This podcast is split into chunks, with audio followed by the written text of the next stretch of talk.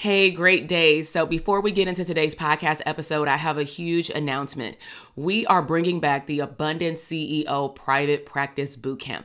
This is a three-day virtual party that I'm inviting all mental health therapists that either want a private practice in the next six to twelve months, or you already have had a private practice, maybe for the last year, five years, or even over a decade, but you want to understand wealth and cash flow in your company. You want to learn how to show up as a C E O and work more on your business versus in your business. Maybe you want to assess the health and the wealth of your current or future private practice to really see if you're on the right path to increasing your revenue, to growing your practice, maybe to streams of income later, or maybe even a group practice. Bottom line is you will walk away from this three-day bootcamp clarifying and understanding your niche, understanding how to show up as an abundant C E O, and most importantly, assessing the health of what you believe is a profitable private practice. So head down to the show notes and go to the link drtk.com forward slash links and sign up for the bootcamp. I'll see you there. Now let's head into the podcast episode.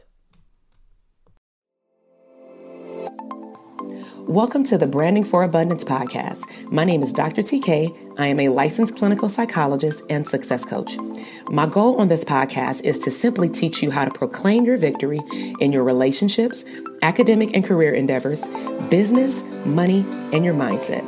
Learn some simple tools and techniques to brand your life for abundance and live your epic lifestyle.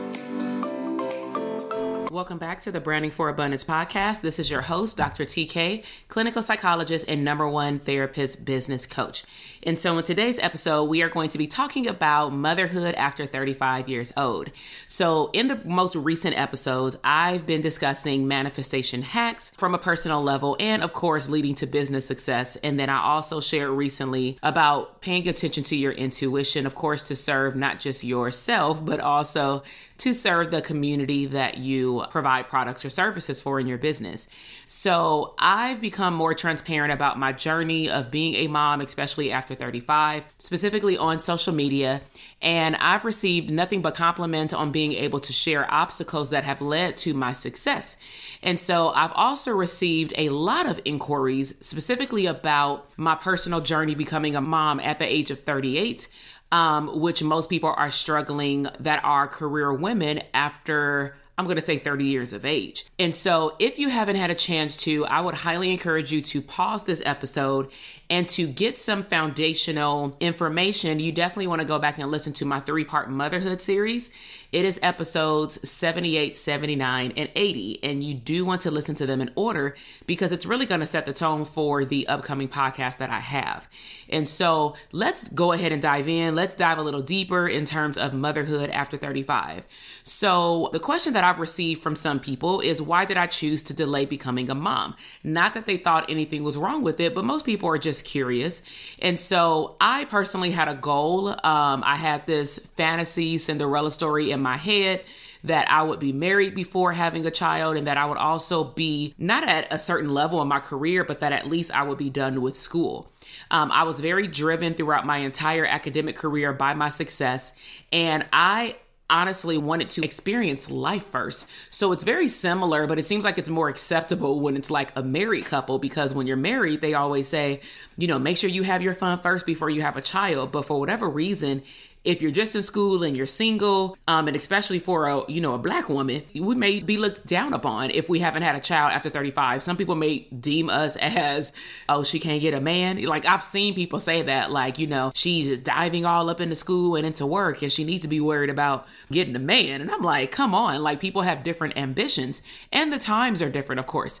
And so no one ever talked to me throughout my adulthood about having complications in terms of getting pregnant or, um, you know, going through a pregnancy after the age of thirty-five. Now, of course, being at the psychology field, I learned about Down syndrome and certain things that have to do with just like chromosomal abnormalities in terms of the longer that you wait, the shorter window that you have to have a child. And that's added on to any additional health concerns that you might experience.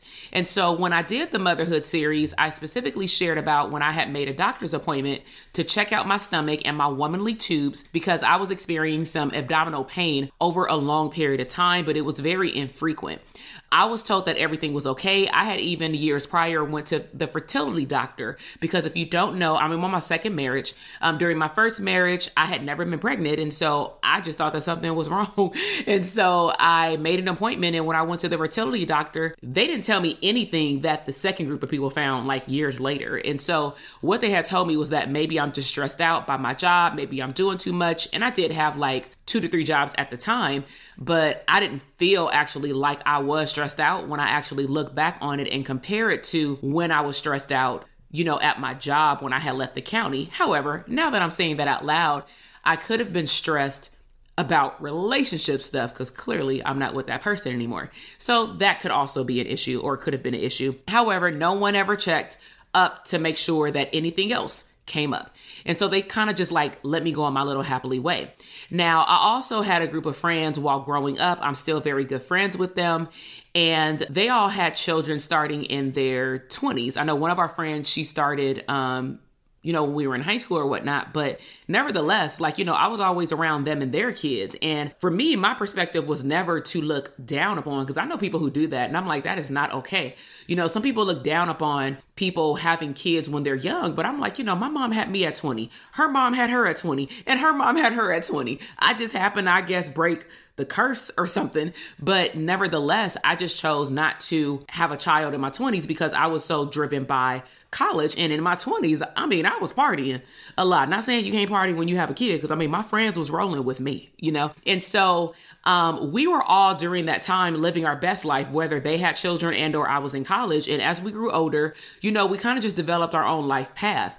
And I was okay with that. I did not trip out, I'm going to say for the most part, in terms of like my friends having kids, and I did not, until it came a point where, you know, that biological clock turned on, specifically when I started my doctoral program at twenty-five years of age. And then that's when I ended up getting my first dog. Not saying that a dog will replace a child, but it really opened up my eyes just to see, even because we were in Northern California at the time, how much responsibility, heck, a dog, um, you know, takes from you. On top of it, you have a child. You know what I'm saying? Like, you could at least drop the dog off at a dog sitter and just pay somebody.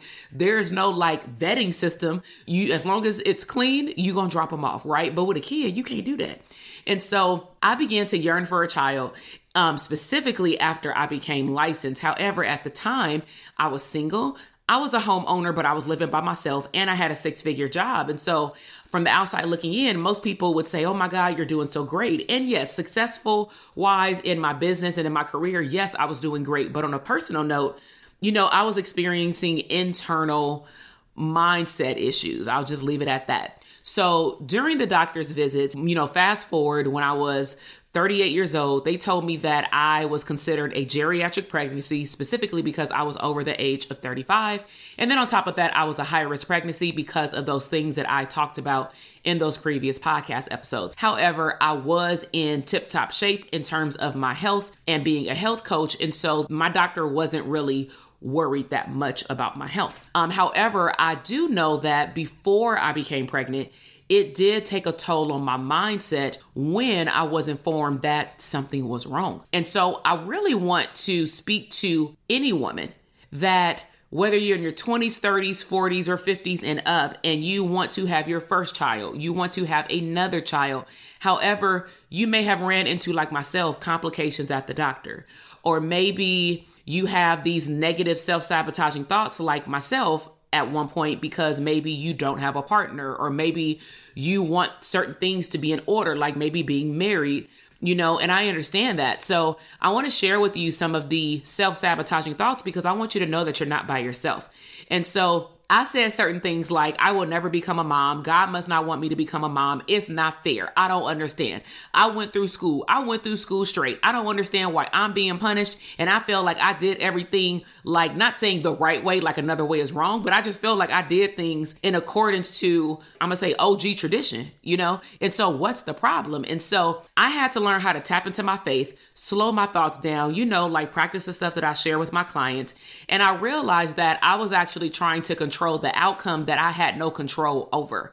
Okay. So I learned how to be okay with asking my doctors questions. I also learned how to be okay with expressing my emotions internally at home by myself or with people that I trusted. if the doctor were to tell me something that I didn't want to hear. You know, I'm not going to be that person who really shuts herself down and numbs herself, because I realize that numbing, of course, is not healthy either.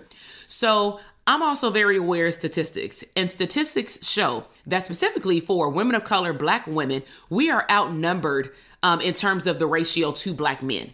Okay. So as we move into our thirties, because nowadays most women are going to school, they're graduating from college, going to graduate school, getting their doctorate degree, then, you know, like a therapist, doing three thousand hours to get licensed and then studying for the licensing exam. I mean, that process is a little bit tedious, you know, and who's to say that with all these things going on that we should be in a relationship at that time? Because it really depends on your availability during that time. And so um, I know that as women move into their thirties, the pool of men do get smaller.